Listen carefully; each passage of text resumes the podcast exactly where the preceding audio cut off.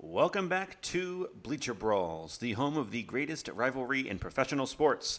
We have a great episode coming at you in a few, but first we have to tell you about all of the places you can find us. BleacherBrawls.com is the home for our Yankees and Red Sox columns, football, basketball, soccer content, as well as movie reviews, quizzes, and plenty of trash talk. Our YouTube channel has a few videos a week with picks, predictions, our prospect pipeline series, and more.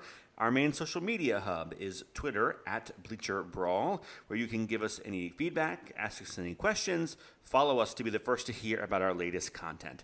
This podcast is available on your listening app of choice, and when you finish listening to today's super exciting episode, you'll want to drop us a five star review. Let's get on with the show.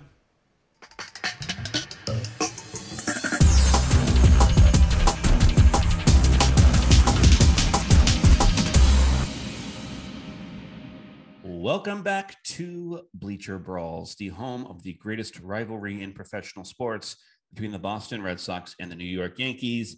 Today, our first Red Sox only episode of the year, the Thursday Sox Show, Thursday night, Friday morning Sox Show. I got used to saying that. My name is Pat. I'm here with Joey and Derrik and Luke, and we are going to talk Red Sox opening day. Didn't go the way we wanted it to, but we're going to kind of reassess uh, the season. And it's just one game, going to be a long one, 62. But I think some interesting stuff we see from the team right away. Opening day stuff, opening matchup stuff, things against the Orioles. You get the idea. We're going to jump right into it. First thing we do on this show, as always, is I check in with these guys, see how their day went. And uh, we call it the first pitch. So, Luke, I'll start with you. Give me your first pitch. What's going on?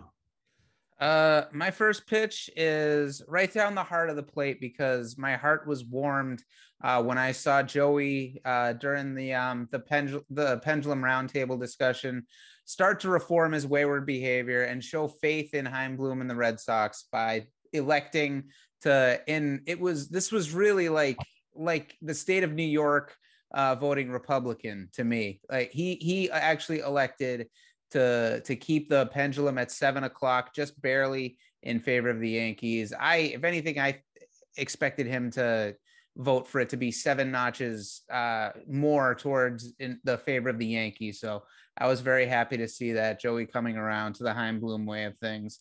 And I also wanted to say before anybody moves on, um, big ups to Major League Baseball uh, for deciding to pay these minor league in, indentured servants that have been getting paid less than the the shelf stockers at Target uh, for you know a millennia. It seems like they're actually going to be getting a decent living wage.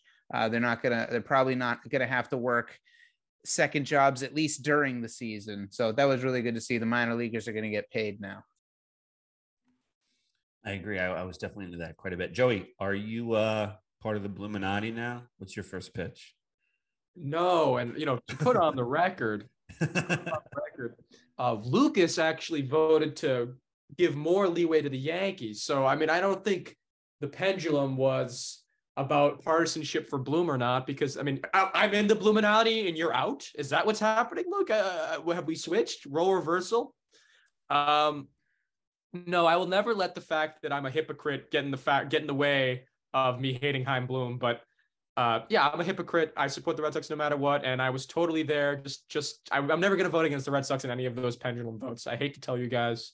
Uh, anyway, I'm feeling great. I watched the game today. I had to figure out how to put it on my TV. It was very difficult, and I was watching, and they just they ripped my heart out, man. They just ripped they ripped my heart out, and I, I never felt ahead in that game at any point. I never thought we had a chance of winning. Um, my friends were texting me saying, "Joey, where are you? Are you okay? I haven't seen you all day. No, I'm just just in my room watching the baseball game, hiding under my sheets, waiting it for it to be over. Luke, you understand that feeling, of course. Joey, I hear you. We're gonna get uh, into opening day in a minute, but first, Derrik, uh, your first pitch.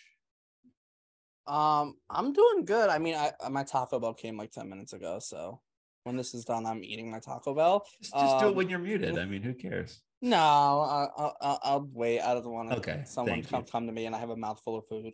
Um, I'll just throw in the microwave. But no, it- it's been a fun week, honestly. I mean, lead up to opening day tomorrow. Well, actually, today, when you see this, will be the last day of our 40 videos in 40 days on the YouTube channel, which has been long, a little stressful at times.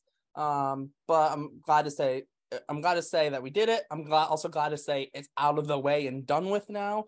Um, so go back to not doing a video literally every single day for like um, over a month because that was stressful. The Red Sox played today, they didn't win, ups and downs that game.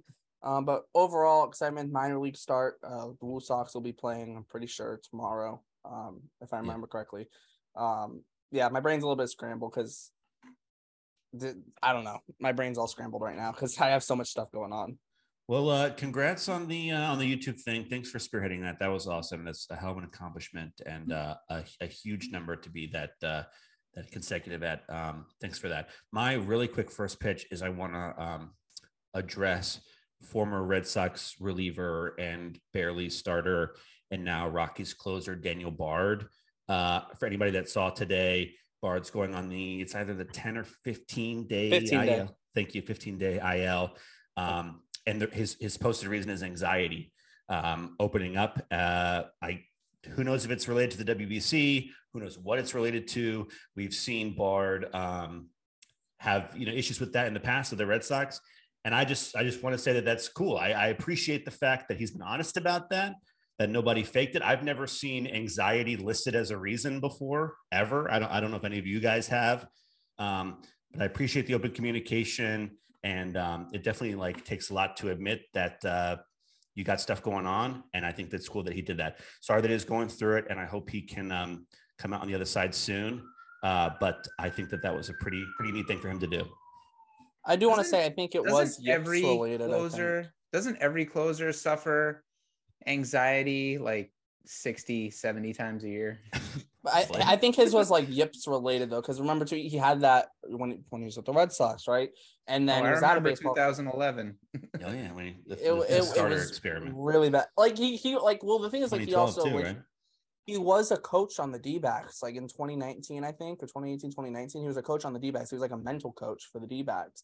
Then he obviously tried out for the Rockies. Was with the Rockies the last couple of years, but we saw it in the WBC and that one I think it was the one outing he had, and he was just kind of all over the place. And I think a lot of Red Sox fans went, "Oh no, this isn't good. Like we don't want to see this, right?" Because we kind of knew where it was we've seen going. that before yeah Yeah, exactly. So we were we were kind of worried because like you don't want to see it happen to a guy. And Daniel Bard, by I think all accounts, especially today, you've seen it. Like, stand up dude, pretty good dude. You know, I don't know him obviously, so I can't really tell. You can go only go off what other people are saying, but you know, we hope that you know he can get back out onto the baseball field at some point and perform because he was very good last season for a Rockies team that did have its struggles. Yeah, you guys might not be surprised to hear this take from me. Uh, I don't, I don't, I don't really like this at all as a precedent. I mean, unless it's, oh my god joey Oh my Joey. oh my god I mean, unless it's yips related. I mean, unless there's literally something physically preventing him from playing baseball, which which could be i would it. imagine there is Like if, It but is if- Yips related. He said it was. So if he can't get the ball to the catcher, that's obviously an issue, right? And the, but you know, to take, you know, there's a lot of players that have bad days and go through a lot of shellings, and they don't get they don't get to take two weeks off of baseball. You know, they make millions of dollars, they make a commitment to their team. You know, and I'm just saying. i you know, think that there's a rough- difference uh, between because you have a rough outing in a fake in a fake tournament. I don't think Okay. entitles you entitles you to take 15 days off. And frankly, and frankly, I'd be okay with it. I would be okay with it if he was willing to not take a salary for those two weeks. If he's going to collect his check for those two weeks, I think that's a lot different than than saying, "Hey, I'm not capable of doing it right now. Here's the money. Um, you you guys keep it. Don't send me a check this week. I'm I'm going to sit at home and figure my stuff out." Because this is a terrible take joey this is a, He's- a That's terrible. One, that's terrible take, and two, he's freezing not going to be out for just two weeks. He's, He's going to be out longer than two weeks. ask, think- ask if you would have asked Ted Williams, if you would have asked Stan Musial, Barry Bonds, They're a- in the anyone, Roger ground. If you had asked Oh, George did you ever Washington go on the when he was leading the after a bad Revolutionary? Army, oh my God, Joey, get out You of can go here! dig their bodies up if you want to ask them. Oh I'm my just saying, think of, I mean, you're letting down your teammates also, right? I mean, your teammates, It's the Oh, yeah, what are the- they What are the Rockies gonna do? too, and you're not Oh showing up. no! It's the Rocky. First of all, and two, it's probably better that if he if How are like we if going to close truly all yips these related. games out? truly, and if it is truly yips related, it probably is better than throwing him out. And we Red Sox fans saw it with Matt Barnes when Matt Barnes was awful. Now Matt Barnes didn't have the yips; he was just straight awful. And there are some times where it's just like, why are you throwing him out there? For Daniel Bard, it's like a self-realization of I cannot perform where anywhere near where I need to be, and I need to take a break from It's this. It's great right? for him to be honest about it. Again, again, I, I get it. No, I mean I respect that he's up front, but I mean I think it has to be made clear. Is it because can he not get the pitch to the catcher? I mean, can he not throw the ball? Because I know that happens with the yips, or is he just freaked out and he can't go back on the mound again? I mean, I think that's I think there's a difference think there. it's probably there's- both I both think it's things, both. And Joey. Probably thousands and thousands of baseball players in this But country. anyway, Dr. we saw, we saw what happened. spot that he's Joey's gonna get himself muted. this fell apart. Oh my god. we saw what happened at the WBC, so obviously it's got something to do with that because it's not like he's been pitching lights out all spring and then all of a sudden said, "Oh, I got anxiety issues." So it's already happened at least once. Who knows what's going on in Rocky spring training games because nobody's watching them. But I mean, it's probably happened seven or eight times in the spring too, and then they finally said, "All right."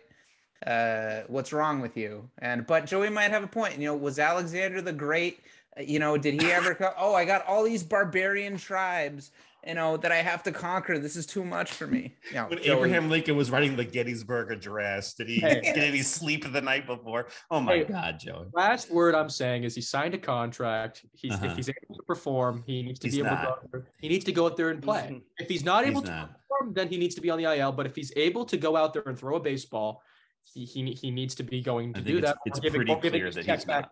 or giving his check back to to, to the Rockies. Okay. Just like was- Trevor Story will be doing this season. Anyway, let's talk about the Red Sox. Okay. Opening day, 10 to 9 loss. I think I I don't want to speak for you guys. For me, this is the exact thing that I'm worried about when it comes to the Red Sox this year that they are going to score nine runs. They're going to put the bat on the ball. They're going to get on base. They're going to have competitive at bats that they are going to put up numbers on offense, but they're going to give up 10 runs and lose. Um, Derrik, I'll go to you first. Thoughts on that? Thoughts on opening day? Just one of 162, but for me, already indicative of the things that I'm worried about. There's some worries, obviously, but I think there's some upside because I feel like going into the eighth inning, if they were down 10 4 la- uh, going to the bottom of the eighth last year, they wouldn't have scored five runs in the last two innings last year. I just feel like they wouldn't have. And I feel like this team, like, yes, it's only game one, two, and it's not like September after you just had a horrible August. But at the same time, I feel like this team like had no business even having a chance at winning the game. And they had a chance, right? And it was like close. They they could have won. So I think just having that and being the fact that they had no business in the game, there's positives. Obviously, there's some negatives, but it also shows where the Red Sox weaknesses weaknesses are in terms of not necessarily pitching, but in terms of attacking hitters. Right? They didn't attack hitters today. They a lot of walks, a lot of first pitch balls, a lot of walks, hit by pitches, a lot of stolen bases. Uh, like especially Ryan Brasier on the mound, held, holding the ball so long, the clock pitch clock ticks so is get so getting so low, the runners are going before he's already throwing the ball, before he's throwing the ball, even trying to throw the ball, and he can't step off because he can only get so many step offs, right? So running it. That was a big problem. Um, also offensively, there was at the beginning of the game there were some good at bats. In the middle of the game, there were some ba- couple innings where it was like that felt kind of quick. That felt a little non-competitive. At the end of the game, a lot of competitive at bats. I liked seeing that too. A lot of seeing the competitive at bats, and that's what the Red Sox want to do. They want to, you know, throw more strikes, not as many walks, which they didn't do today. But that's why they brought in some of the guys they did this offseason, like Chris Martin, for example. Um, and then the lineup, they want to have more competitive at bats and not strike out as much, not as many non-competitive at bats, not the Dalbec, Cordero, Jackie Bradley lineups. The you know Turner, Yoshida, uh, um, you know Casas had a couple good at bats, right? Verdugo, I think, had a couple good at bats too. So just even up all throughout the lineup, I think that they were more competitive today than they were than they would have been in a game like this last year. I want to hear from everybody else on this, but I want to push back just a little bit, Derrik, because it's tough. I, I hear you, and I saw that myself too, scoring nine runs. I mean, you can't dismiss that. But seeing this game end on a Duvall three pitch strikeout, a guy who strikes out a lot, that was tough. Yeah, it was, but I think to I think I think it was tough. Like I like I said, there are positives and negatives. I'm gonna focus a little bit on, more on the positives because Sure. that's- I don't want it's it's the first game. I don't I want to get down on the first game. It's a long You know, like like I said, there were some like there were some down moments. Obviously, I'm not gonna go through all of them either because I don't want to do that. Um, but I think the big thing, like I said though, is that I feel like this is a game that if this was last year's team, they just would have just kind of laid down, rolled over, and got beaten 10-4, 12-4, whatever it would have been. Joey.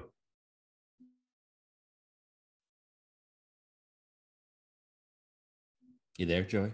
Joey. Sorry. he just zoned out. I, I no. Well, I was You're you like know, pointing to yourself because you wanted to go. I mean, I was I was looking at Derrik. You know, I was wanting to picturing what I could strangle him. You know, I don't know. Uh, My Yeah, neck might be a little too fat for this that. team. this team last year, this team last year on opening day, you know, they had the same fight in them. I mean, it's opening day. I mean, you shouldn't be dejected on the first game of the season. I mean, I'm glad they put effort in. I'm glad they haven't given up yet. Right. I'm pretty close. I mean, I'm not saying the season's over, but you know, let's talk about Alex Cora. Let's talk about Alex Cora, right? If Alex Cora had managed this game differently, the Red Sox would have won. The, the the offense was there. We scored nine runs. If he had not put Caleb Ort and you know Winckowski or started Kluber, you know, it should have been Sale starting today, right? I, I criticized this decision, you know, weeks ago. I said it should have been Sale starting on opening day. What is what is Cora doing? Um, if Kluber didn't start and if Ort didn't come in relief, we would have won this game. So, you know, there's a double-edged sword. Did we know we were going to come back and score those runs? I don't know, but oh, thank God we saved the bullpen. It's the first day, you know. Thank God we saved the bullpen. Um, a lot of good at bats. I did see a lot of good at bats. Um, Duvall, you know, he has his positives. I mean, he looked pretty non-competitive in his last at bat, but you know, it is pretty sad that I felt watching the game, and I don't know about you guys. I felt watching the game that even when we would get close, I just felt there was no chance of us winning. I, felt utterly that there was no shot we would win. And when we're playing the Baltimore Orioles, that's a pretty, it's a pretty bad feeling because I used to pretty much always feel that we could beat the Orioles no matter what. But the fact that I can watch a game and we're like two runs back from the Orioles and I'm like, we're not winning, is really a, a condemnation of how they've built this Red Sox team. Um, Kluber sold Kluber, Kluber sold it tonight. I mean, that's that's what I'll say. It's not really anyone's fault. I mean, as a collective, more than Kluber. Kluber gave up, had a historically bad game. Opening day, you can't do that. You need to go out there and pitch and be competitive. Um, Caleb Ort, what else can you expect him to do? That's his his job is to get shelled. That's his job. You know, his job is to come up and be the mop up guy, right? So I'm not going to judge him harshly for that. Kluber, we should have gotten better. Cora, we should have gotten better. Can't blame the offense. And uh, one other thing I want to comment on is what's going on with the stolen bases. I think there was like three or four uncontested stolen bases on that diamond. And I think if we had not let those go down, I mean, they would have they would have not scored a couple more runs. We could have won that game. What's going on with Reese McGuire not throwing the ball? Is he not willing to risk throwing to second base? I mean, is there a lack of confidence going on there? What's going on with the mentals on our Red Sox team?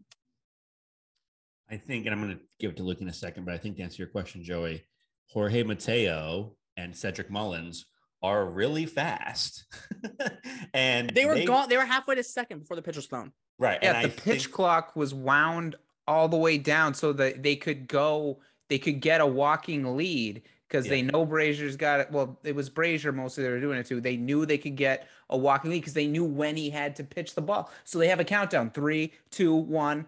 You know, he's out of he's out of disengagements or whatever, and so just go.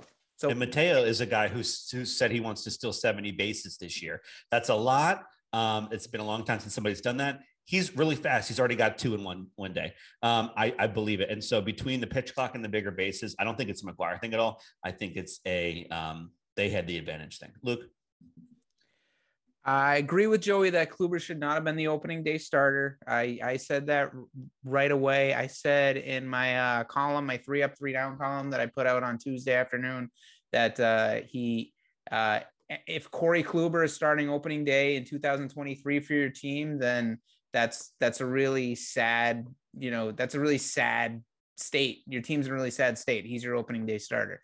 Um, I get they're in a situation where they don't have Whitlock quite yet. They don't have Bello quite yet, but I think you just you you put Chris Sale out there. I mean, if you're gonna if he's if he's good enough to pitch in game two, on Saturday. He's good enough to pitch in game one on Thursday. Plus, he's a you got Chris Sale out there. Say he starts off doing really well. That's a that's something that can galvanize the team. Our ace is back and he's looking good. That's something that can galvanize the fans. The ace is back and he's doing good. Um, it's just is back. he can he can bring you know he's he's got that ability to bring that energy to the field and he's got uh he can intimidate these a lot of these Orioles guys are younger. They're probably they grew up watching Chris Sale. They're probably going to be intimidated just facing him. Plus he's eight feet tall so that's intimidating anyway just seeing him 60 feet away ready to huck a baseball right near you. Um so I think Kluber should not I don't even think Kluber should be a starting pitcher. I wasn't I wasn't surprised at all at what we got from him. Three and a third innings, four walks, six hits, two bombs. Uh, I think he could be a solid relief pitcher, but I don't think he should be starting for any team uh, with playoff uh, aspirations. But I agree with um, Derrik that I was happy to see the offense keep keep fighting after they were down eight to two at one point. And Joey, you asked why did Caleb, why did they bring Caleb Orden? He's the mop up guy. It was looking like a mop up situation. And you bring in your good starting pitchers in the fourth inning, in the fifth inning, even in the sixth inning when you're down by a big lead. And that's something Alex Cora has always had a problem with. It's called chasing wins. It's okay if we stop the bleeding and if we can really generate a lot of offense, we can get back in this game. But the chances are you're not going to come back from six runs down. You're probably not even going to come back from four Okay, runs did. down. I mean, we did. We- we right. They did. Did. They did, but you can't operate at an over 162 game season just being, especially on game one, is literally game one. It's and literally think- game one, and we're already managing the bullpen. That's- I'm just, I'm just saying. But Yeah, don't you manage the bullpen when for the you're whole down by season. six. When you're down by six, don't you expect to see Zack Kelly and Caleb Ort and Yeah, I, I, I, I and Brian Brasier and Josh Winckowski. I like Wink. I'm going to talk about Wink a little bit later, but like, I mean, those are the guys you're going to go to. Should they be on the roster to begin with? That's a different story. But we have a lot of guys injured right now. Right. And they Can won't I- be. So hold I- on, I Derrik. Wait, wait, wait, Derrik. I'm still on my salvo here. Um, to talking about the offense still, uh, like Derrik did, Devers, Yoshida, and tur- things to like about this. The offense. Another thing I wrote in my three up, three down column. This offense is gonna rake this year. Devers, Yoshida, Turner, Verdugo all had two hits. Yoshida and Duvall each had their first RBIs as Red Sox. Arroyo left a friggin' village on the base pass up until that two run double he hit on the eighth in the eighth. And the fact that they had the chance, they had all these chances to get back in the game early on. Arroyo hitting into the double play, then Arroyo striking out. Like they were in striking distance the whole time. This game says garbage about the pitching right now, but it says a lot about the offense. First of all, to even be in that game somewhat close to, to get to the point where you could get tie it with a grand slam, but they had the tying run in scoring position. And I know like you want to jump on Duvall for a non-competitive at bat in the ninth. Who else had a non-competitive at bat against Felix Bautista earlier in that same inning? Three batters earlier. Joey. Devers. Devers looked like a fool. And you know what? Bautista looked lost up there until Devers went hacking at a splitter that went 57 feet. And then all of a sudden he got his, you know, he got his mojo back. He was feeling good. All right, I got strike one. And then he was Felix Bautista again and probably will be for the rest of the year. The Red Sox had a chance to break Felix Bautista just like they broke Clay Holmes last year. And Rafael Devers screwed it up. Still love him. Still love Rafi. Well, he also had a strikeout. I mean, he had an at bat stolen from him by the umpire earlier. And I don't know if you guys saw that the clip of him after. He looked very agitated in the uh in the uh, not he- Okay, he- Joey, make an excuse what? for him. Okay. You know the Okay. rule. Well, I'm You know not, the I'm not making excuse for. I, I'm saying is I'm saying is Devers is very undisciplined, and I think something like the the fake strikeout. When he saw that, when that happened to him, it affected him, and it. You're making an excuse for him right I now. think Joey, I think um I as much as I hate to give him credit, I think Youkilis made a really great point on the on the broadcast, which was yes, you have to be looking at the pitcher with eight seconds, right? Uh, left on the clock. If the pitcher isn't even on the rubber with eight Nope. seconds left, do you still have to be looking at the pitcher? Like Yes. that's a tough strike. Yeah. I know, That's I the hear you. That's a The tough strike. hitter- That's the rule. But like that's the most we're ever gonna see Devers bark. I mean, ever. I mean, he didn't even do anything. I mean, he just kind of very slowly slumped. He's not a guy that's going to explode over something like that. He never has No. been, never Can- will be.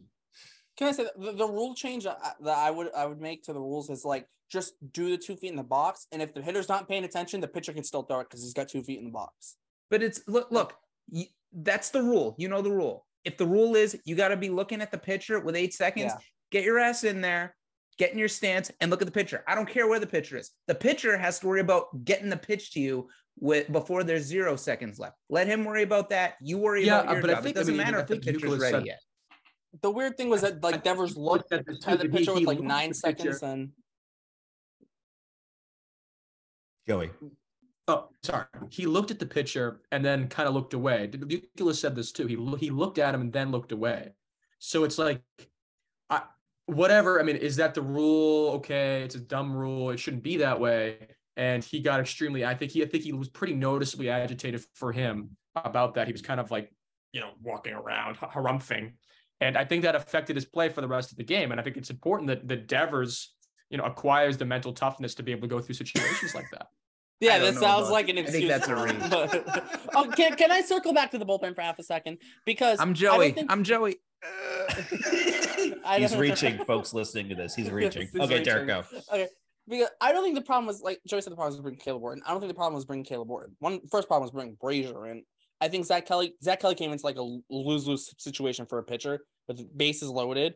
Like that's think he did a good. Pitcher. Yeah, yeah. For considering the fact the bases were loaded, Brasier was Didn't terrible. walk That- a that's fine. Caleb, the first pitch was a wild pitch, but after that he was fine. Caleb Ort, his first inning was actually really good. The problem was he came out for a second inning, and that and we kind of know that's a problem. But they didn't want to use anyone else out of the pen because at that point it was still like a six-run game or something like that, which is totally fair, right? You don't want to use someone else. I thought they could have brought Winckowski in then, maybe had him go three instead of the. Did Winckowski go one or two? I don't remember. Uh, one, yeah. So you could have had Winckowski go two instead of Ort going two. I think maybe that would have worked a little bit better. Um, and then obviously Chris Martin in the ninth with the whole uh, another rule change come into effect with the automatic ball because he didn't finish his warm up pitches in time. But I I think that's the only thing I want to I want to kind of fix that. Or coming in wasn't the problem. It's just the fact that he went for a second inning.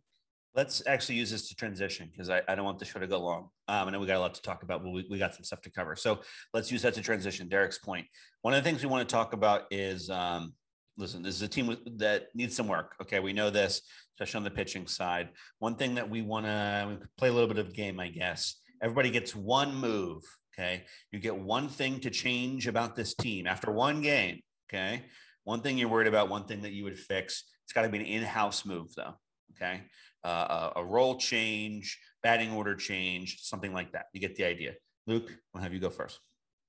I would move Kluber to the bullpen to be in middle relief, and I would replace him with Josh Winckowski. And that's not based off the one inning today. That is based off of what I've been saying since they got Corey Kluber. That he can, I think he can pitch fine for an inning, two innings, maybe three innings. Could be a long man. I don't think he's a starting pitcher. He may be a number five, but I kind of see him as like a Rich Hill who's not really going to get anybody out for five innings at this point at 37 years old, throwing 89 mile an hour heaters. Um, so that th- that's the move I make. I liked what Winckowski showed us at the beginning of last year. I know we had his issues afterwards. What rookie pitch starting pitcher doesn't. I would rather see what we got see what we got with him and i just you know if i could snap a finger make anything i want to happen i'd get whitlock and bello back in the rotation so that we could have tanner houck and kutter crawford in the bullpen taking those innings from caleb ort and maybe zack kelly but i don't want to put an indictment on zack kelly uh, just yet. And if I could do anything to make things better, I would throw a fastball at Adley Rutschman's chin for trying to give uh, Christian Arroyo a concussion. That reckless, reckless bastard. You're referring to the Adley Rutschman that got on base six times today. He was Yeah, the six Karate for Kid. six plate The appearances. karate, karate, karate kid. Yeah, Joey, go ahead. What, what's your one change? My one change is inject Corey, Corey Kluber with massive amounts of PEDs. No, I mean, I think really, uh, not a ton you can do with this team. I mean, I feel like the best players are up right now for the most part. Um, I would probably switch the lineup up. I I, I think Tre- Casas should be batting ahead of Duvall. And I like Devers batting third. I was never big into this whole batting your best hitter second thing. I, I, I never liked that. So I'd have Devers third, and I think Casas fifth. Is there Where do you put anybody here? w- Quick poll, really quick. Is there anybody here that likes the idea of batting your best hitter second? Yes. Me. Really? Depending on your team. Depending on your team. Yeah. It depends Okay. on your Yeah. team. I mean, this Wow. team, you have two leadoff players on this team. I know that Kike bats like 240, and you know, uh, uh, we, we we're not even gonna have time to get So into not really right a leadoff hitter. No, but however, he he was in a year that we went to the ALCS, right? And I think that you have a chance to, when you put a guy like that in the nine hole, the Orioles do something similar. I mean, Mateo is, you know, can't get a hit to save his life, but if he gets on base, He's he can- running. He's running, he can score, he gets into scoring position. You get the idea. I think we're going to see this, the same thing with Kike. Kike can get on base, maybe Doogie can't, but we still have that leadoff hitter job um, done in the nine hole. Maybe we could send Arroyo out to drop kick Mateo in his knee and slow him down. Oh, I- Actually, I I have a question, Pat. Can I derail the show for you so I can ask the everyone a 30 seconds. Should Adley be thrown at next time? There's an opportunity for him to be thrown by the Boston Red No. Sox. No. I want to go to Luke. I want to go to No. Luke. I want to go. I want to go. The guy who's going to agree with me. Yeah. I think- mm-hmm. I don't know. Did you see afterwards? He after he kicked Arroyo, he leaned down and like grabbed his head and he was like whispering, like, "Do you see what I just did? I know I'm a rookie and you're That's a veteran, not what he and I just did. and I just took you out because that's the kind of guy I am. All right, so you remember this? Adley was here, mother. It's not Manny Machado. Chill. And I love Manny Machado just because he's Same so hated. team, same team. Wow, Different- what's nah, going on there in Baltimore, Pat? What's- Derek, what's your one fix for the team after one game? Uh, go into the settings and turn injuries off and make everyone healthy. Does that count? no. um, Fair enough. Move on. change change Corey Kluber, uh, not Corey Kluber, uh, Kenley Jansen's uh song when he comes out as a closer to something different. What is it right now? Uh, he, he made it, I think, Champions by Annalie Chapa, which it's okay. It means nothing to me. I'm sorry. So Um, you- it can be wouldn't change- better. You wouldn't change anything Kenley about. Jansen, who, by the way, There's Has it appeared- yeah, I wouldn't. This roster right now, I think, is the best 26 they can have, considering the fact that they have all the pitchers on the 40 man that they can have that aren't named Bryan Mata, Brandon Walter, and Chris Murphy, who I believe, just like the Red Sox have said, should start the year in AAA. They need that AAA time. And then you look at the position player side. I don't see any players really that are making the team that's making enough of a difference. So I'm But keeping you the same think everybody's in the right roles and everything? for now. Yeah, I mean, for now, yeah, for now. I'm yeah. not saying based off opening day. I'm just saying in general. Yeah, I, I I would lean so. Yeah, I like like like I like Verdugo in the leadoff spot. I'm fine with Devers being second. I like Turner behind him. I I honestly I do really uh, the more and more I, I look at it, the more and more I like Yoshida in the four spot. Um, I like Duvall in the five spot, just with that power in between the guys and Yoshida and Casas who are going to give you very good at bats, most likely for the most part, and very competitive and deep at bats, long at bats. And then you have Arroyo, the catcher spot, and Kike and seven, eight, nine, however they put it on a set day. I really like that. I still hope they keep Verdugo hitting lead off against lefties just because I like that lineup how it is.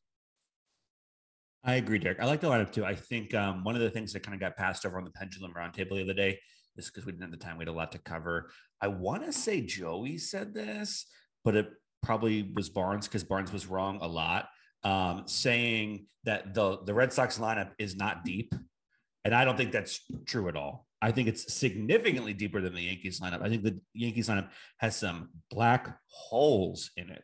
And I don't feel that way Right. about this lineup. Listen, I'm not I'm not crazy about Duvall five, right? I'm not crazy about this game ending on a Duvall strikeout. Arroyo could be the best seven hitter in the league. He can also be a total idiot. You know, just how it's going to be. I like the lineup as it is. I think um, my change is I want to see Winckowski pitch more. I don't want to see Winckowski in a, in a one inning role. Um, I know I've been on the Wink train for like um, a year now, and I'm, we have the same mustache, which I'm calling the Wink. Okay. Um, I like the guy. I have a soft spot for him. I, I don't know why we're seeing Caleb Ort pitch too. I, I know, you know, situation change, blah, blah, blah, blah, blah. I want to see Wink pitch more than one inning. I think he's a starter. I think he can start. I'm surprised Crawford got the nod over him. You know, listen, I wasn't there in spring training every day. I don't know why, but I, I don't think there's any reason to have Winckowski be a one inning guy. And I think, um, you know, he just mow this guy's over in his one inning today.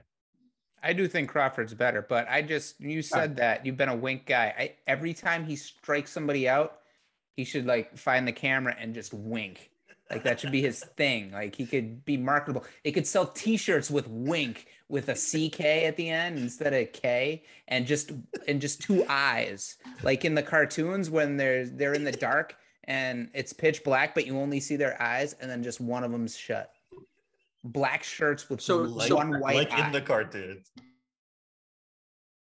So what, what I wonder is, what I oh is, is everyone frozen? Oh, so what what I wonder is, would you like to see uh, Winckowski? Because the way I'd like to see Winckowski used is kind of like in a Whitlock role, where he's a multi-inning uh, relief pitcher. You know, pitches three or four when you need him, like a follower type guy. Because I think what what, what should have happened today is Kluber, you know, got clobbered in the third, first three innings, and you brought Winckowski in to pitch, you know, until the eighth or something, right? I mean, let him go as long as he could. Uh, That's what I, I, I, know, think it's interesting that I, I'm sorry to cut you off. I, I agree. I think he should be ramped up. I think he should be ready to pitch three so we don't have to waste so many guys. I think you can do it. I mean, especially if we think it's garbage time. Yeah, screw Zack Kelly, give him the bases loaded jam. He gets out of it. And then you go into the fourth and, and you like Wink pitch the fourth, the fifth, and the sixth or something. But yeah, the piggyback roll. Like, but Yeah, you could but pair him. We don't do that anymore. They well, they paired Whitlock with Hill. They could pair Winckowski with Kluber because I don't think Kluber is going to get past the fourth inning much this year. I really don't. I hear you. Um, all right, we are going to play uh, one of our favorite games now. This game is called Who Gives a Buck. For anybody new to the show or Joey who doesn't understand how it works, it's pretty simple. how many bucks do you give? You get the joke, Joey? Do you get it? Okay. How many bucks do you give? I think You it's give- for- Zero to 10 bucks. Okay. I'm going to ask these guys various questions about opening day. Ask them how many bucks they give. And, and guys, we got to move because we, we've already got a long show. Okay. So, to your point, Luke, I'll let you go first on this one. Not crazy about Kluber pitching opening day. Not crazy about, uh, or don't think he's going to get past the fourth quite often. How many bucks do you give about Kluber being the number one guy in this rotation? I give nine bucks about that because it really, really upsets me. And you had Chris Sale there. He's ready to pitch Saturday. He's been ready all spring. He would have been ready to pitch Thursday. And opening day is the whole ceremony of it, the intensity of it. It's a big day. Let's see the big guy back in action on opening day when all the lineups are getting introduced. You got the 45 minute pregame ceremony and all that stuff. That's what the people want to see. The people didn't want to see Corey Kluber because he won two Cy Youngs 15 years ago, you know? And so it's just, and I don't think he has much left in the tank. He just came, he's just coming off the last full season he has pitched, the only full season he's pitched since 2018. So it's just, I, I, I don't like him. I don't even like him in the rotation, really, let alone starting opening day. Derek, how many bucks do you give? one. Like I just don't care. Like it's one game, right? I understand the whole it's opening day, whatever. It's one game. Like that's like saying, oh, the Red Sox should have started this guy on the first game after the All Star break, except for the fact that opening day is a little bit more meaningful because it's opening day. At the end of the day, one game. If one game makes the difference, it it probably isn't going to be opening day. Uh, it could be any game that you win or lose, but you know, so throughout the season. So it's still a long way to go. Still 161 games left. Yes, Sale would have been great because of the whole it's opening day and your best pitcher should start on opening day or whatever, yada yada yada. But at the end of the day, Sale's still starting the second game. It's not I don't think it's gonna have any like effect on how many start sales gets. It I honestly don't. So But, and, but and I, like you, I s- honest but like I you honestly- said last week, Derek, today is Sale's birthday, right? So how can you expect a guy to pitch on his birthday? No, I'm not saying that no one expected him to, but I'm saying let him enjoy his birthday. It's his first full year back, hopefully. guys, he Um, had anxiety. He couldn't. Joey, Oh my- Joey, how many bucks stop. do you give? Do you understand how the game works now? Yeah, I get it. So I have to rate Corey Kluber out of ten. No, that's not. How, mu- how much do you care on a scale? I of know, I know, I know. All right, go. I know. Um, I, I'm with Luke. You know, me and Luke agree almost all the time, and I'm gonna say um, I give about nine bucks on this.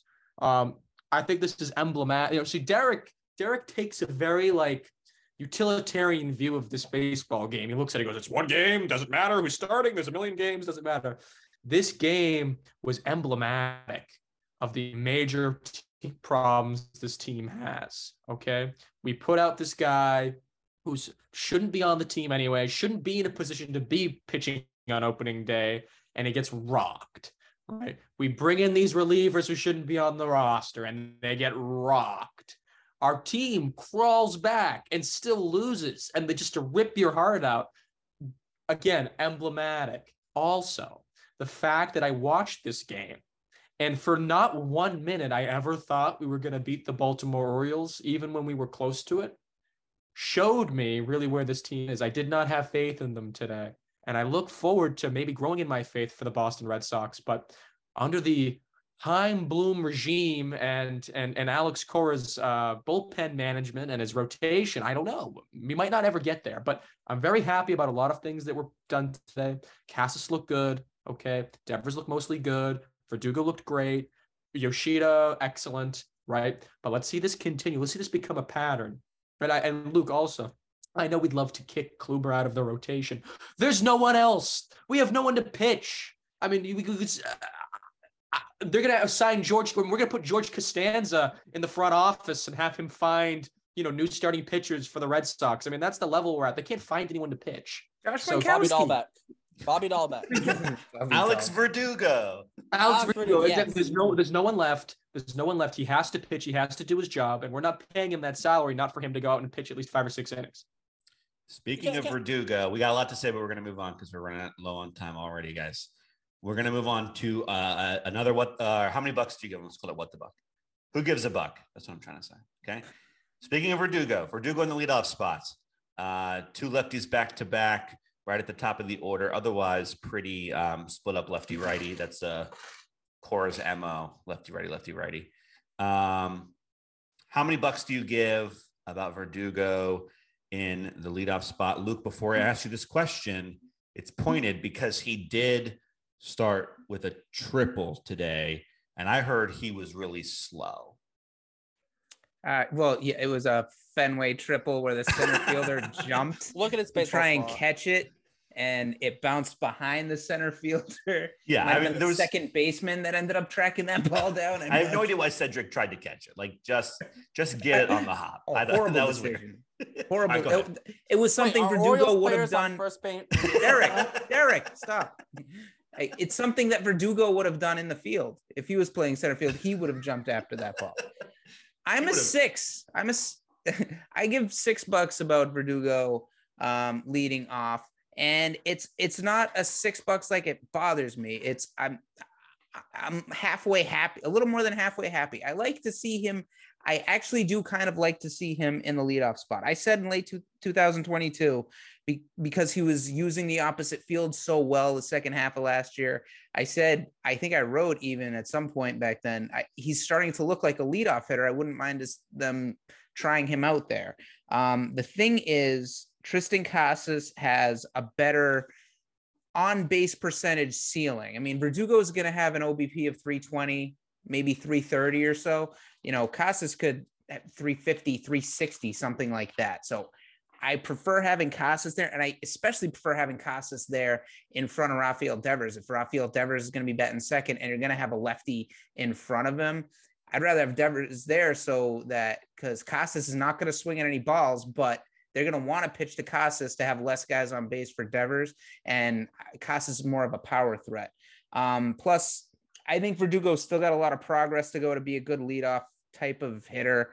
I have a lot of doubts that he can make those improvements um, because I think his offense, he needs to have a really good offensive skill set to overcome all the dumbass stuff that he does in the field and on the bases. Um, I think his energy works against him and he gets in his own head, which leads him to making stupid mistakes. And while we're on that subject, we, we saw our first doogie, our first, first official doogie of the year this year. For anybody who's listening for the first time, a doogie is one of Alex Verdugo's specialties. It's whenever he does something incredibly and inexcusably stupid in the outfield or on the bases. It happens all the time. You might remember the Austin Meadows inside the park home run from 2021.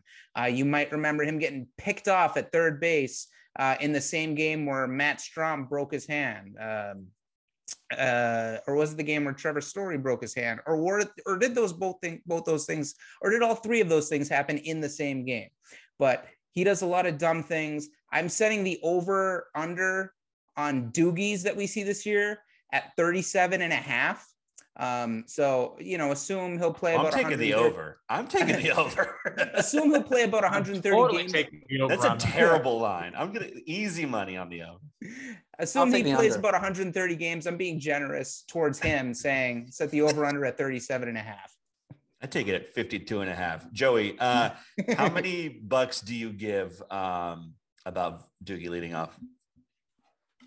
Uh, I'd give like five bucks. Um, if he's, I mean, I think lead up, lead up spot out of all of the other uh, places in the lineup is it matters who the person is batting there if they're comfortable going lead off. Some guys aren't comfortable doing it. I remember they talked about him potentially leading off before, and he didn't like the idea, but now he does. Um, our team really doesn't have anyone speedy in the lineup. Um, so, I mean, it kind of comes down to who's a OBP guy that's willing to go and start the game off. So, I mean, Verdugo is kind of who you're left with. Uh, I think it's fine. I'm, I'm glad he's comfortable with it. I don't see anyone else. I don't believe in putting Casas there. I think that's just silly. I mean, these these these like statisticians, these like sabermetric like dumbos that just think because Casas has like a high OBP, you know, this six foot five first baseman, we're gonna go lead him off, right, during his rookie season for the Boston Red Sox. Yeah, that's great. That's great for his development for you farm league people. That's he'll love that. That's that's gonna set him to go great places, right? Um, Verdugo's comfortable with it. No one else is fitted to that role. You know, we're never to have an Ellsbury, Pedroia, Ortiz, Ramirez situation like we used to have, right? That was great. We're not to have that anymore. So, uh, Did all those guys play at the same time? He said they did. Ellsbury, Pedroia, Ortiz, Ramirez. 2000 Ellsbury 2008. Ramirez. That didn't happen. Did it? 2007, Maybe, like, You know how many times Jim Rice drove in Jacoby Ellsbury?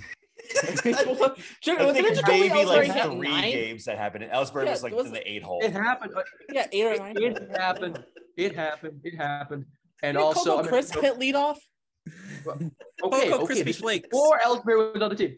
Ellsbury was on the team in 07, 08, and he certainly played with Manny in 08. Okay, that hap- that lineup existed in 2008. I can guarantee I think he you. came off the Anyway. bench. Whatever. Who cares? Derek, A- how many bucks do you anyway. give about Doogie leading? Hold on, hold on, off? wait, wait, one sec, one sec, one sec. I Real do quick. want to say, Joey, I agree with you, and I, I do agree with you to a certain extent on the way lineups are made these days. Casas, you're gonna bat him first. You know, I like you. I want a speedy guy who's gonna leg out infield singles and stuff at the top of the lineup.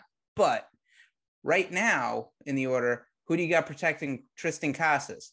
Christian Arroyo, a guy who can get hot for two or three weeks out of the year, but a lot of times is going to be a dead spot. You want to you want you want Triston Casas to hit with some protection, or else he might draw 250 walks, you know, but only hit 15 home runs with 30 RBIs because everyone's just going to pitch around him to go, go, go after the weak righty that's hitting after him. I agree. And we can address this another time. I think Casas takes too many pitches. We'll talk about that another time. Derek, how many bucks do you give about Doogie leading off? I'm gonna say seven and a half because like I care about it. Obviously, like I think Verdugo should be hitting lead off. Um, I think Casas could do it. I think against lefties, maybe like an Arroyo or PK could also step in. I think Rob Refsnyder on like the rare days he does play could step in against lefties because he hit very well against lefties last year. But Verdugo is going to be your main leadoff hitter, and that's what I think this team needs, right? I I, I kind of said like Ver, I've said Verdugo. I don't know if I've said it here before, um, but I, I know I've talked to people like in like actually talked to people, talked to my grandfather about this, where I feel like Verdugo is almost kind of like your old school number two hitter, where he might hit, he can hit around 300, 10 to 15 homers, you know, not the highest on base. You know, if he hits 300, his on base might be 350 at the max, right? But he's going to put the ball in play a lot. Now, I feel like you're kind of almost putting him, moving him up into the one spot, and your old threes goes up to the two, and your old fours up to the three. And the Red Sox obviously don't really have that kind of old school leadoff hitter, anyways. Um, and there, I think when everyone's healthy, Adalberto Mondesi probably in the nine spot, and he kind of becomes your like speed guy. If he gets on, then Verdugo he can steal second. Verdugo hits a single, drives him in, or something like that. Or Verdugo hits one in the gap. He motors all the way around from first to home. Um, now that's assuming Mondesi gets healthy at some point, which is a big if. Um, but I or think makes the I'm roster. fine with him. I'll make the roster. It's just whether or not he'll be healthy. Um, but Verdugo, I think he kind of has to be the leadoff hitter for this team. I think Casas could do it. Um, the OBP is definitely there, but I think you kind of need him. I think you need Duvall on that Yoshida Casas sandwich because Duvall sometimes will have at bats where it's three pitch strikeouts, and Yoshida and Casas more often than not are going to have long at bats. Uh, I'm with you, Derek. I think, you know, for all that these guys complain about um, Rafi in the two hole, I think if you saw the lineup uh, for Saturday and it said Kike one, Doogie two, uh, Rafi three, you go, Ugh. because why is Doogie batting there? Right. But that's essentially what's happening. Um, it's just not, you know, the first time through the lineup or whatever. It was it was kind of odd. You notice Kike Hernandez, Raimel Raimel Tapia pinch hit for Kike Hernandez in the ninth inning. Yeah, I would because really- Bautista's nasty against righties. He's Yeah. nasty against. I righties. hear you, but it's just like it's. I, I thought it was just. I I thought it was noteworthy. We don't even have Really time to, noteworthy to like, address the Kike. What the hell was he doing throwing that ball to a Devers who wasn't even looking at him? Uh, shortstop. That's not on but- TK. That's on. That's on. Yeah, I'd blame Devers. because more Devers for needs to be at third. Because you're t- at least for me, I was always taught if you're feeling the ball throwing it to a base and the guy's not at the not the base, he's running to the base. You throw it to the base, and if the guy's not there, that's on him. Uh, By the way, did you I guys know. know that? Did you guys know the one what Derek just talked about the Yoshida Casas sandwich? That's now the number four at Kelly's roast beef. So The check that Masakasa when you get a sandwich. chance. All right, we're moving on. moving on, moving on. Um, lots of segments tonight. We, we got two. We're gonna hustle through real fast. That was our first one. Uh, who gives a buck? Now we're gonna do um, something we're introducing for the 2023 season. One of the things we talk about a lot on this show, Chaim Bloom's plan, his secret plan for long-term sustainability, and for all the crap that Barnes tried to give me on the round table the other night about the Red Sox farm system, which just two quick things I have to say about that. Hold on, let me still some time. recreate it. Hold on, let me recreate it. The Sox fans are like, oh, we we got all these great players, and the Yankees don't have anybody. That's a pretty good impression. My two things are Barnes, I'm still waiting on your list. The other night you said, I have a list, but I'm not going to read it. And then number two, to for John and, and all the other guys on the Yankee show the other night to say, oh, they haven't developed anybody since Rafael Devers. Okay, give me a break. And then he's reaching into the Lester territory. This is a different regime. Yeah, we don't we didn't like what Dombrowski did with minor leaguers either. We're talking about a new regime. Exactly. You cannot compare 2008, but Yankees fans are still stuck in 2009. So whatever. Anyway, moving on. New thing we're going to do this year is talk about some of those minor leaguers on the show. Every week, I'm giving Derek 90 seconds. We are calling it the From Farm to Fenway presents Derek's Minor Leaguer of the Week. He gets 90 seconds to talk about whoever he wants to highlight that, that week. Obviously, the WooSox season doesn't start until tomorrow. We don't have the other season start until next week. So Derek's first minor leaguer of the week is kind of the minor leaguer of spring training. Derek, nobody's going to cut you off for 90 seconds, except at the 90 second mark. I'm muting you. Okay. Who is your From Farm to Fenway Presents minor leaguer of the week for the first week of the season? Um, so I wanted to preface this by saying, uh, when we get to the season, I'll probably be doing for the previous week, so the Tuesday through Sunday, because minor league has the uh, Mondays off. So I'll just do Tuesday to Sunday, and that'll be like the week of the player of the week. Uh, 80 but our- seconds. This is kind of, I know, I know. The player for spring training, I think the prospect for spring training has to be Bryan Mata. He didn't give up an earned run in spring training. Looked really good. Stuff looked electric and people forget he was Brayan Bello before Brayan Bello was Brayan Bello in the system. That he was the guy who everyone looked at and went, "This is our that we might finally have a star pitching prospect." Obviously, he had Tommy John, he had his injuries right. Last year, he finally came back from Tommy John. This year will be his first full year back, starting the year in AAA. Don't be shocked if you see him in the big leagues at some point. His stuff is electric. He Might not have as high as a floor as a couple guys like a Brandon Walter, but when you look at Bryan Mata and you look at the ceiling he has, it's a really high ceiling, whether it's in the rotation or even at the back end of a bullpen. It is a very high ceiling for him. Maybe not as high as Bello, but it's still a very high ceiling with the stuff he has. Excellent job, Derek. You did it in 60 seconds and you screwed yourself because next week, now that I know you could do it in 60 seconds, it might only be 60 seconds. Excellent. Thank you very much. Well, Derek, let me for fill the rest of the time with asking this Derek this one question. 20 seconds. Derek, did Jon Lester walk so Bryan Mata could run? No. No. Oh, Come okay, up with oh, your I comparison have- for I- next week. uh, Hold on, I have 20 seconds. I do want to say this. My we might have to do this every week. My see your time. my overreaction of the week Uh-huh. slash my hot take of the week. We're gonna we might have to do this every week. We can maybe get you guys involved. Marcus Stroman 15 winning seconds. the NL Cy Young. Marcus Stroman for Back Cy Young. Oh my God. Okay. Last thing we're gonna do. I want to end this show on a positive note. Um, a bit of a of an in memoriam, but a positive note. A game that we're gonna start playing. I've invented a game, and I'm very excited about it. And we're gonna play it every week for the next few weeks. We get a text from Joey right before the game starts today. Okay, and he says, "The game is on my TV. I have the NESN broadcast. I'm gonna miss Eck." Well, Joey, I'm going to miss Eck too. That's why we are going to play the Ectionary. I'm going to read you a previous Dennis Eckersley color commentary quote. And the game is What the hell is he talking about? All right. And of course, all thanks to the Ectionary on Twitter for tracking this for years and for making this a possibility. Do we ring in or what? What do we do? So here? yes, so we're gonna try for this first time. We're gonna try just the first person to get the right answer. It might be a cluster on Zoom. We're gonna see how it goes. Maybe next time we'll have to ding ding ding or something. Okay, but first time through, it's just gonna be uh, first person to get it. And if you cut me off, it doesn't count. You don't get the point. Okay.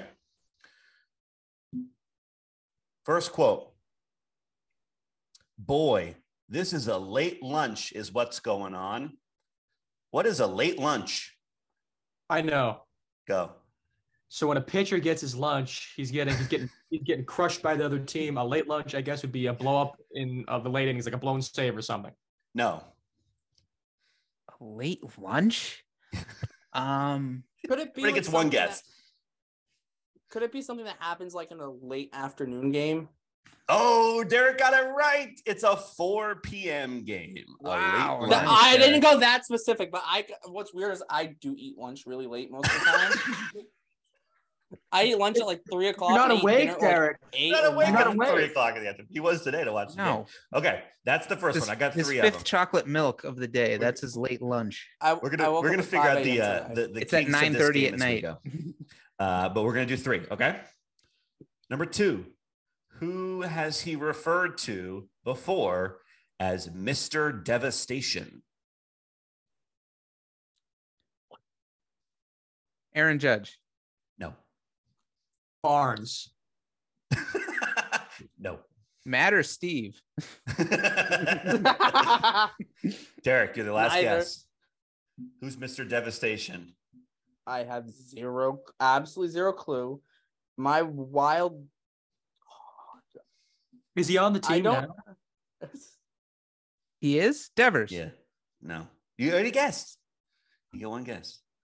Derek, three, Hold on. two, Hold on, hold on, one. hold on, hold on. Eh. Verdugo. Chris Sale. Ah, all Here's right. hoping Chris Sale can be Mr. Devastation in 2023. Unfortunately, Eck said that in 2019. Final quote. This is a long when he was one. already starting to get washed up. this is a long one. Okay. Oh Derek right now is in the lead. One to zero to zero. Full quote. You got to love this kid. Future piece. This guy in this yard. How can you not be excited about this kid? You have to be. All right. I uh, Devers. No. It's a, he's on the team now. Yes. Passes. Casas. That was in reference to sunbathing before his, before his major league debut. So Derek wins. You are the Thank the Ectionary Lord. champion of the week. We will play it again next week, and uh, we'll get the kinks of. That's how what the I get for scrolling through Twitter through the Red Sox all last year, and I'm following the Ectionary. Congratulations, Derek. That's what Oh, I get. Derek, wow. Uh, victory Ugh. ponytail. All right, folks. Uh, Said before his brains felt scrambled. It's because your damn ponytail is your your pony knob is tied too tight. I would Wait, say, wait does till I get my anybody have- braids. I would say, does anybody have anything else to say? But I'm sure they all do, and this show could be another hour long. Derek, Does everyone else? Does anyone else have head. an overreaction of the But week? we're gonna stop it now. Thank you all very much. Okay, that was a fun show. I'm excited not to have to deal with those Yankees guys for one episode a week. They spent so much time talking about us the other day on their show, and I know that they won game one and we lost game one, right? But we are on our way to 161 and one, and they are on their way to one and 161. So I'm not worried about it. Winners right. focus on winning, losers focus on winners. Exactly. Thank you, Derrik. You nailed it. And I think that's an excellent parting word for those Yankee guys. We'll see some of them on the Sunday show. Uh, rivalry show, first one. That's not the Pendulum Roundtable. That's coming Monday. Uh, all the places you can find us, bleacherbrawls.com, Red Sox stuff, Yankee stuff, um, other sports stuff going on there. Derrik had some hot takes about Marcus Stroman winning the Cy Young on the site. Uh, already mentioned the 40 videos in 40 days on the YouTube channel. Go check that out. Social main social media hub is at Bleacher Brawl. Uh, starting to blow up on TikTok. Go see us on TikTok. I know Joey thinks it's going to get shut down, but we can address that at a later date. Uh, we're going to wrap it. It was a fun show, fun first Red Sox show of the year. Thank you guys for uh, for being here. Uh, my name is Pat. For Derrik, for Joey, for Luke. That's all we got. We will see you guys next week. that is paint. Hey, Luke, you were the merchant of okay today. All right, folks, that's the latest episode of Bleacher Brawls. Thanks for tuning in, for rating us five stars, and leaving us a nice review. And don't forget to check us out on bleacherbrawls.com, on YouTube, and on Twitter.